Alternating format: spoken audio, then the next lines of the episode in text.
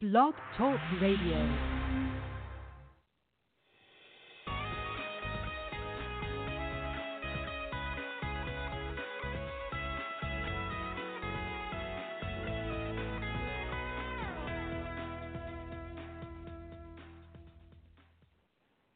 Hello, everyone. I'm Alan Potcotter, and you're listening to Call Talk for July thirty-first, two thousand nineteen. Today's topic is agent performance and quality training. If you're listening live, we invite you to be part of the show and ask questions. Here's how you do it. Email me at call talk at benchmark portal dot com. I want to remind everyone that all of our shows are archived and available to listen to at any time of the day. You can be found at benchmark portal dot com. And now I'd like to introduce the host of the show, Bruce Belfiore.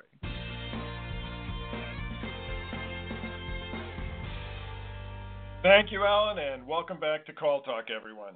I have a few questions for our listeners. Does your contact center struggle with getting agents floor ready? Well, I can hear heads nodding throughout the land. Uh, ever had a bad experience with your with your contact center agents? And why do you think that happened? You know, there's an awful lot that goes on here with regard to uh, how to take care of these issues, and a lot of it can be, in fact, uh, confronted through effective agent education. And that's why we wanted to talk more about agent performance quality and training, and we brought in a real expert on the topic for you, Nancy Munro. Welcome to the show, Nancy. Well, thanks for having me, Bruce. It's a pleasure to be here. Okay, great. Well, Nancy, for our listeners, is the C E O of Verbal Transactions. She has over twenty-eight years in developing organizations and implementing and deploying voice enablement solutions. She's worked with organizations like C V S, A T and T, and Microsoft, uh, helping them to decipher how best to address performance challenges that align to their structural capabilities and revenue goals. Uh, she helped pioneer voice-enabled technologies and was the first to launch an interactive audio role-playing simulator. Her current solutions leverage speech recognition and A I to provide immersive learning applications. Nancy is an industry speaker and was the chair of the M I T Enterprise Forum of Chicago for three years. So we really have a person with tons of experience and insights for our listeners. It's really great. And Nancy, Uh, on the subject, uh, which is a huge subject after all, uh, your mm-hmm. focus is really on training and improving the customer experience. Uh, can you tell us all more about this? Sure. Uh, thanks, Bruce. And and so let me let me position it this way. There's a lot of focus right now on C X. You know, everything's X now, right? And so that customer yep. experience, and there's a there's a huge focus on that, and when I call up those executives that have that role in the organization and present to them, you know, what I do and the, my focus within training, they say, well, I have nothing to do with training. And I said, well, there seems to be a disconnect here because absolutely the two are intertwined together. You know, the better trained your agents are, obviously the better customer experience your customers are going to have. And um, I, I always show this picture of a woman screaming into a phone. It's the customer on the, uh, on the other end of the phone. And I said, I can bet every single one of us can relate to that experience. Yep. And it's it's usually either somebody's just trying to stick to their script and they've not been given the ability to think for themselves. They've not been uh, on the phone experience long enough. They weren't uh, given enough time for practice sessions. And, you know, there's always a direct correlation between those organizations that invest more money in per head per training dollar. There's a correlation around profitability and success overall within the organization.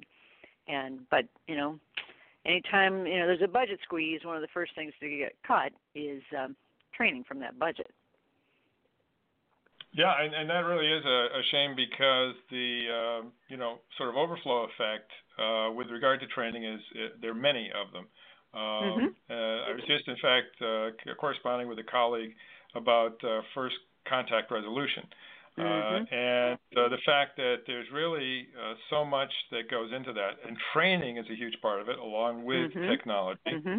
and right. uh, sometimes training technology actually is a big part of it, and right. uh, the spin-off effects of that are, are, are multiple because if you have more first call resolution through good training and through tra- good mm-hmm. uh, training mm-hmm. technology, you then have uh, fewer calls because there's going to be fewer repeats.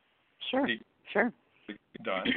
Uh, your, yep. um, you know, it's also going to reduce the amount of handle time, and it's going to uh, increase customer satisfaction, agent mm-hmm. satisfaction. Because actually, mm-hmm. they're going to be happier, right? If, right. If, uh, ha- trained agents are yeah. happy agents, aren't they? Maybe you could talk about yeah, that. Yeah, who wants to get yelled too. At every day you go to work, right? From customers that are exactly. upset. Yeah, it's no fun. It's no fun. No. And and actually, no. if you uh, you know feel you're well supported through your training that's been given to you, that shows that your company cares about you mm-hmm. and cares about right. the customers, right? Uh, right. Then it's all going to, to work better, and you're going to end up bringing the uh, cost down, too. And you're right. Mm-hmm. People oftentimes mm-hmm. are sitting in silos and saying, okay, customer experience, we want good customer experience. What does that have to do with my training department? It has right. everything to do with your training department, right? right? Yeah. Well, if you think of that, um, in, in the I T world, people use the term single point of failure. You know, so mm-hmm. for a contact center, obviously the single point of failure is people can't call in or uh, use chat or whatever, but then that next single point of failure is the person they're interacting with.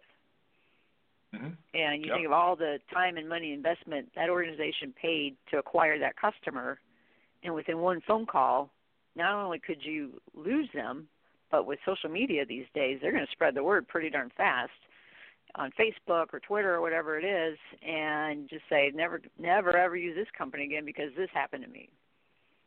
Yeah, yeah. No, in fact, uh, that is right. You know, we're all sort of in the thrall of uh, social media these days, and uh, it can have such a big impact. Even when the impact may be limited, it oftentimes mm-hmm. gets to the senior senior uh, people in our organization. And for us, it can be a disaster, even if, uh, objectively speaking, the company's not going to fold because of it. Uh, right, so right. we could we could end up folding because of it. So it has to be taken very seriously, and obviously you want to uh, sort of really yeah. make sure you've got the best customer experience possible. Well, and, and you think today's job tight job market too, uh, you know, mm-hmm. bringing those people in, you know, the recruitment costs up front to even find those people, and you've got some contact centers that are in uh, geographic challenging areas where they, you know, they kind of suck through that, that population pretty fast. So, you know, they want to be able to find yeah. ways to make sure that they, that person they recruited, spent all that time and money to get on board, is going to stay on board because their pool of, you know, possible employees is getting smaller and smaller these days too. Right.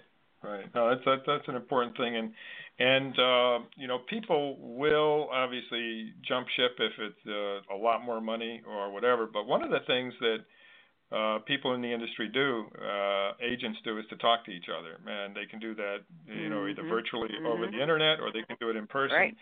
And if you have a good reputation for providing top training, and uh, you know, that that's uh, reinforced through really good mentoring and coaching, uh, mm-hmm. then, you know, that, that that can be important. So right. what, what does that look like when it's really done well, when it's done well and does support the customer experience? Well, I think it all comes down to uh, the culture first. You know, does the culture allow for that? And then um, there's there tends to be a big gap around the skill set of that floor manager.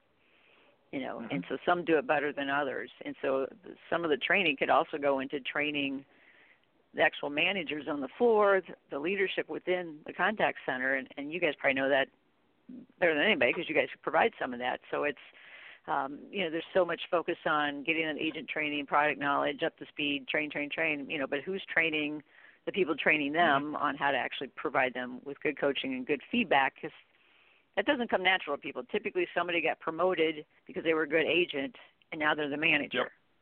Yep. Yep. And so somebody forgot to teach them how to be a manager, and they're just kind of stuck learning it on the fly and not always doing the best job. No, that's absolutely true. We see that all the time, uh, Nancy, where people are promoted either to training management positions or to supervisor uh, positions, mm-hmm. and they aren't given, they themselves aren't given the right training to be really good trainers and coaches. And uh, all that is, is extremely important. Uh, you know, the, the poor supervisors, who are the ones who I think are the heroes of the contact center, mm-hmm.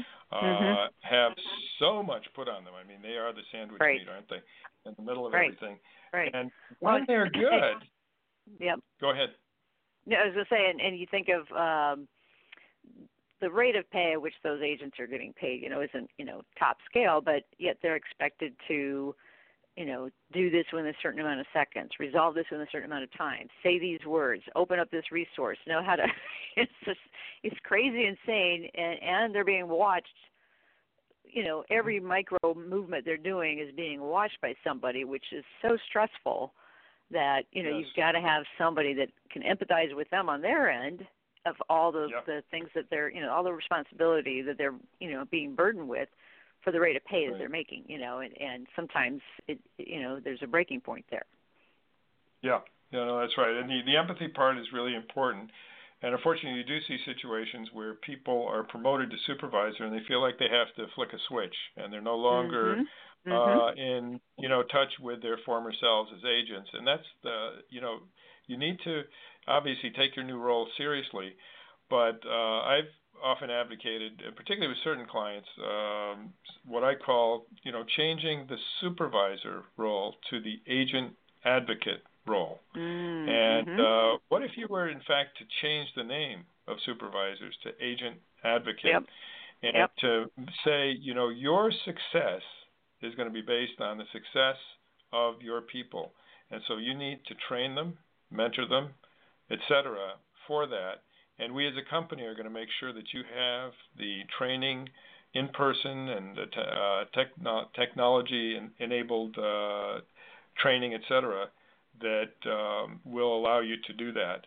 And we're going to make it specific for supervisors. We're going to give you supervisor training. We're going to give you uh, coaching training and, and make right. it so that you can make you can succeed in making others succeed. Right, right. And I see that not only in call centers, but I, I've done a lot of work with inside sales and sales enablement organizations, and, and the same gap is loud and clear there too, because, you know, I think Harvard did a study where, you know, they'll they'll coach their top performers and their low performers, but they're not coaching those people that are, you know, just getting by.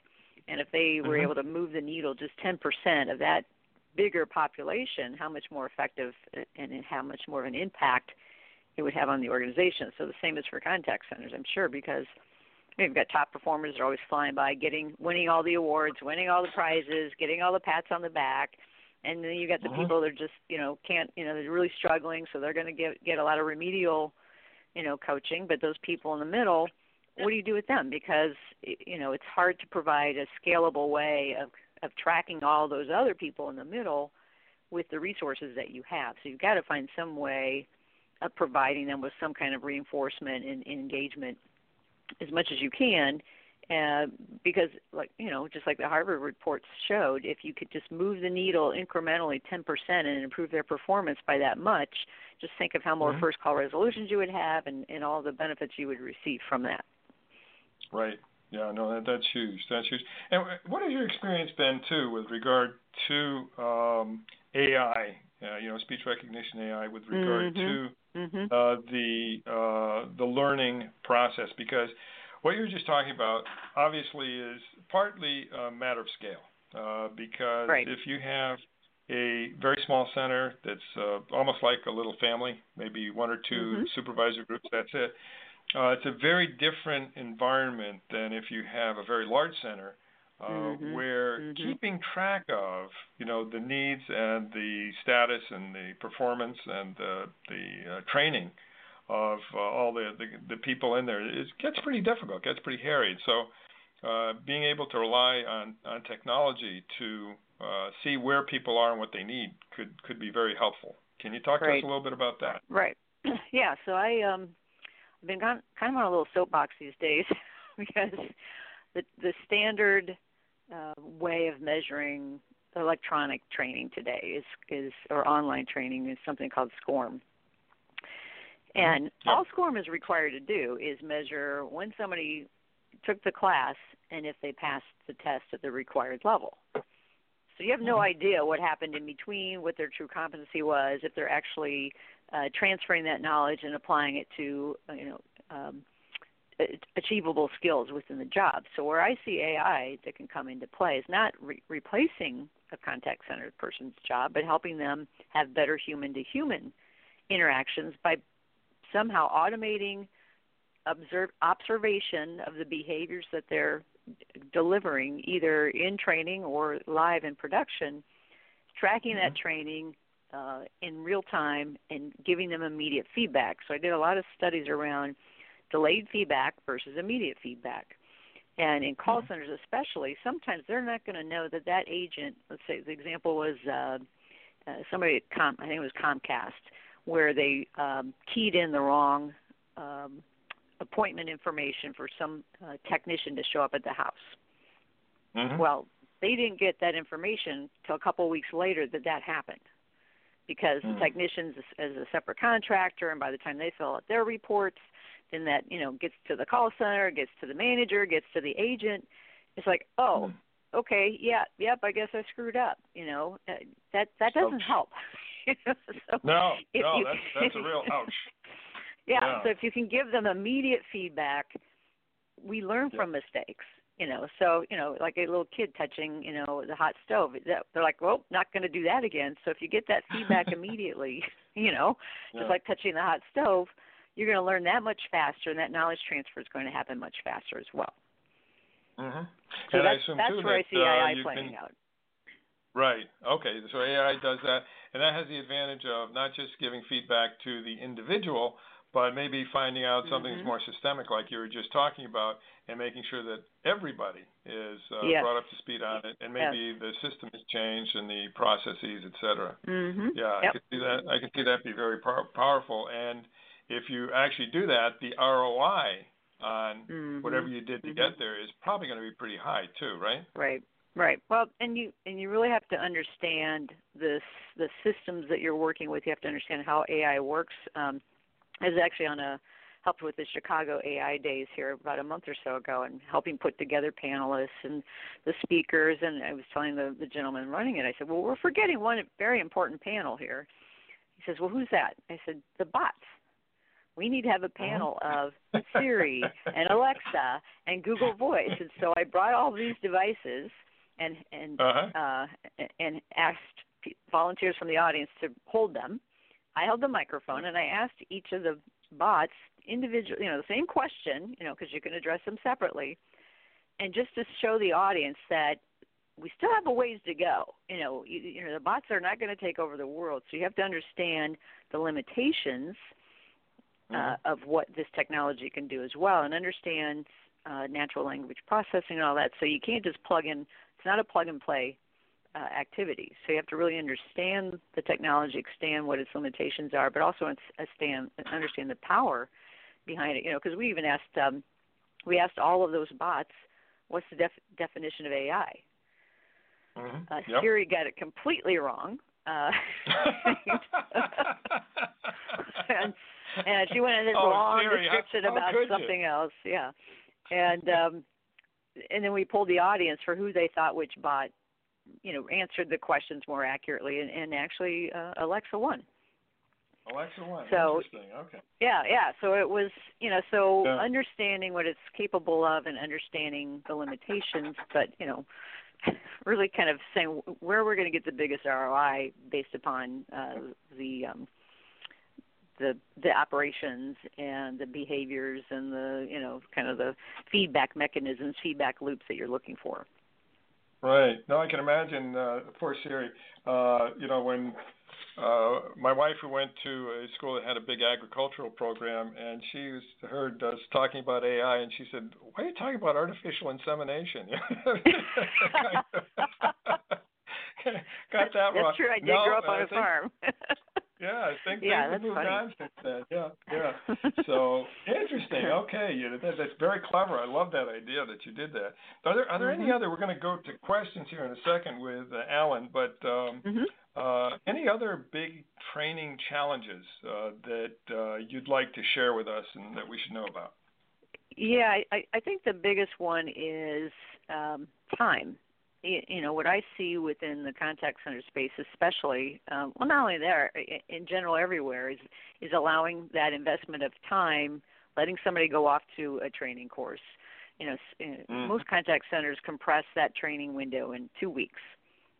Mm-hmm. You can imagine everything they're trying to learn in that two-week window. Uh, one of them that I was speaking with recently was six weeks, but they're saying, well, gosh, you know, we get these people, we rush them through, you know, they get six weeks of training, which we think is generous, but then after their first week on the floor, they decide, I don't like being a call center agent, and they quit. So we're trying to compress it down to maybe four weeks so that we're not spending that extra money for that two weeks of them being in training. And I said, well, is that really the right way to look at it? You know, maybe right. maybe somehow expose them to what is reality earlier on in the training period, you know, either through simulation or role play, so that, you know, they're not taken off guard once they get into that production environment. But I, I would say really giving them realistic experiences, giving right. them hands-on experience. You know, that, yeah. that to me is where people see, oh, gosh, that's going to cost a lot of money. Well, it doesn't really have to cost a lot of money um, these days if you if you do it right and uh, and use the right tools. But just, you know, what's best practice? You know, what's who are our top agents? What are they doing out there? You know, they're not really looking at, you know, who's doing it well to work and then reverse engineer the training program so that it addresses those those behaviors and activities that, here, gee, somebody's successfully doing it here. Maybe we should just copy what they're doing. Right, yeah. No, I think uh, the six-week programs, a lot, one of the problems with that is that people have sort of limited uh, capacity to remember stuff, particularly if mm-hmm. they don't practice mm-hmm. it. And even yep. in the six-week programs that have good um, role play, which is really key, I think. Right. Uh, even in those cases, it's uh, the, there are centers who are able to chunk things so that mm-hmm. they're able to do a module, get people up to competency on uh, one or two things, and then actually put them in a queue, which is right. for the easy question. Right. And uh, it does a couple of things. It gets them over that stage fright of the mm-hmm. first time you're on the phone. It gets them into uh, the sort of uh, being mentored in a nesting phase uh, right. where right. they get comfortable with the interaction with the uh, supervisor slash or the agent advocate Uh, slash mentor, and uh, then they go back for some more training, and they mm-hmm. are able to go into, you know, more queues and be uh, programmed for more queues and, right. and sort of build right. that way. That's that's ideal when that can be done. So, uh, well, good. Well, we're we're uh, getting to the point where we need to move to questions. But did you have anything sure. else you wanted to say on that before we do? No, we can uh, we can move into the questions that uh, were emailed in. Sure. Okay, so over to Alan. Yes, we have several questions coming in. The first one I got here is from Cody, and he's asking, are there some examples of someone who is using technology in the wrong way for training? Oh, yeah. I've got a good one. Um, so I won't say the company name, but I was answering an R F P uh, for a company looking for a simulator for a contact center, and they said, but anything you have in Uh, V R uh, or a, uh, virtual reality, augmented reality, uh, we'd like to see that too in your response. And I thought, oh gosh, I wonder, wonder why they want that, because maybe they're wanting to show the agent how the customer's feeling, you know, or maybe so they could be more empathetic, you know, so maybe see how they're reacting in an A R um, augmented reality way. And so I set the meeting up with them and, and went through my little spiel, and, and, and they said, well, do you have any A R or um, uh, V R? And I said, well, I mean, I can develop it. I've I've actually looked into that, to that in the past, but can I ask how you're going to use it? They said, well, we, you know, we want the person to be able to pick up uh, the router as they're helping the customer so they can look at the same, you know, equipment that they're looking at and Uh, turn it around, look at all angles. And I said, wait a minute, this isn't going to be an actual router that's connected to that environment, right? No, no, it's just the same piece of equipment. I'm like, hmm. uh, wouldn't a printed P D F have the same capabilities, you know, if you're not changing the physical equipment at all and you can't change the experience that the customer is still having on their, on their other end of the phone? That seems like an over-engineered solution to me. Yeah, yeah, no, good point, good point, yeah. Yeah. So uh, hopefully they, they made the appropriate change there. Um, yeah. Yeah. I think uh, with with any kind of technology, you have to use it the right way. And one of the things to do is to talk to other people who are using it. And mm-hmm. uh, to, mm-hmm. you know, uh, there's there's nothing. I mean, everybody loves going to uh, industry events, right? And the, one of the reasons is you get to talk to other people, what they're doing, what mistakes they've made, what right. they right. like, right. what they don't like, and the things that they're doing. So making sure that you actually, uh, you know, talk to people and ask your vendor, your supplier, to give you other references. Mm-hmm. Uh, very, very important. Very important. Sure. Okay. Sure. Well, good. Thank you for that answer. Uh, Alan, sure. do we have any others? Yes, we've got a couple more. The next one is from Robert, and the question is, a lot of call centers use role-playing to get agents up to speed. What are your thoughts on that? Well, um, I'm always a big, big believer in um, learning by doing. And, and I actually did a um, did a webinar a while back where I compared simulations versus role-playing. And there's pros and cons to both. Um, the problem that I had in, in, in a couple years back when I first got into voice-based technology, I created this, this interactive role-playing tool. Because when you're doing role-playing, number one, you have to have two to three people at the same time. So that's pulling, you know, resources away. Um, it becomes very subjective in the way that someone's uh, assessing whether or not you did it well or not.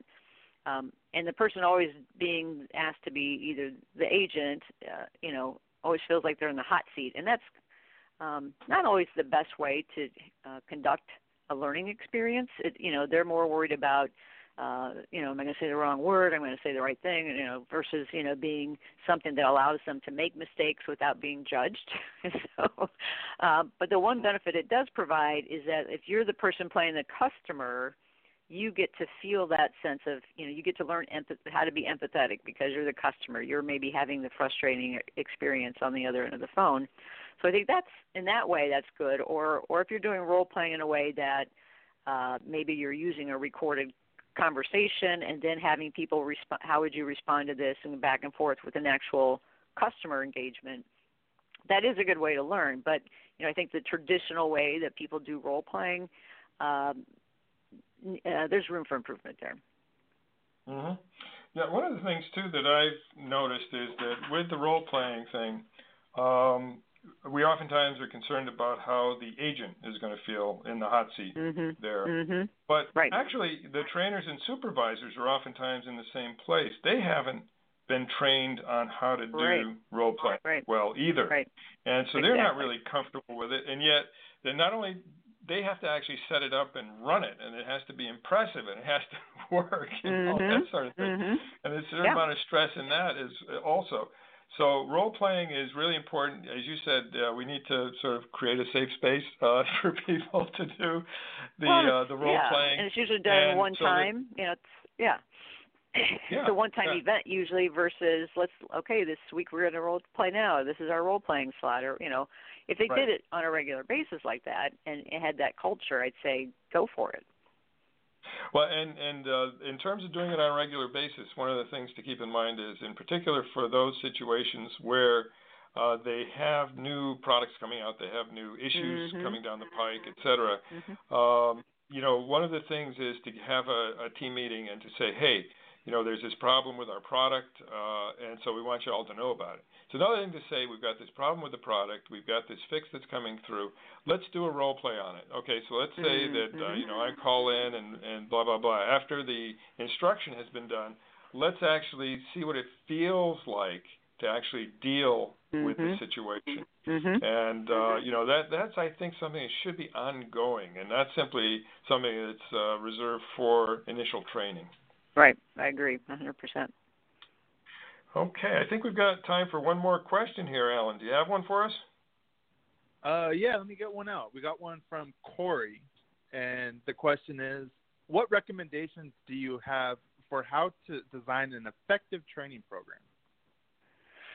Uh, okay. Well, this this goes back kind of what I was saying earlier. You know, look to see someone that's your top performer. You know, what are they doing? What nuances are they doing that maybe they didn't learn in their initial training that they've learned to use over time just based upon the systems that they're using, the resources that they have, and the types of customers they're interacting with. And, you know, kind of, like I said, reverse engineer it from there and, and give give those agents as much hands-on as you can, you know, because, you know, I'm deep into that simulation space, but um, any kind of interactivity, anything that's more active versus passive learning. I see a lot of passive learning design out there where it's an online course where it's just, you know, page turning, and that's really not helpful. And, and so the way you want to break it down is, first of all, is the information I'm is, is the learning I'm giving them, is it information-based or is it skills-based? And break it. Start breaking it down from there. And anything that's informational-based, put it into a document, put it into some reference, put it into SharePoint or wherever you've got, you know, your knowledge management system, and, and teach them how to navigate it to get it to when they need it on demand. But anything that's actually skills-based where you have to transfer knowledge, make that as hands-on as possible. Um, so any recorded calls that you can give them and have them react to them, any kind of uh, simulation, you know, there's uh, software simulation tools out there, anything like that that um, really gives them that hands-on experience to help uh, make that knowledge transfer faster. Okay. I love that idea. I think that's great. And, Nancy, unfortunately, we're out of time now, uh, mm-hmm. but uh, if you have any last words for our uh, audience, then I would love to hear them. Otherwise, uh, we will we'll proceed to wrap things up. Well, just, you know, value the investment in training and, and think about the value you're providing today and see how you can improve upon that. Okay, great. Well, thank you so much for being with us. Uh, it was great, great information. Uh, for any of our listeners uh, who would like to reach out, Nancy can be reached at nancy at verbal transactions dot com. And this uh, episode, as you know, will be uh, recorded and will be posted on our website for your future uh, listening pleasure. So thank you so much again. And with that, I'll yep, hand things over to uh, uh, great, and I'll hand things over to uh, Alan to wrap things up. Yes, thanks again to Nancy and to Bruce for your insightful discussion on today's show. Be sure to join us next month for another great show, or look at our huge selection of archive shows and topics at benchmark portal dot com. Then click on Call Talk, where you'll find over nine seasons of this show. From all of us at Benchmark Portal, keep those headsets steady and your fingers ready. This is Alan Potcotter signing out. Have a great day.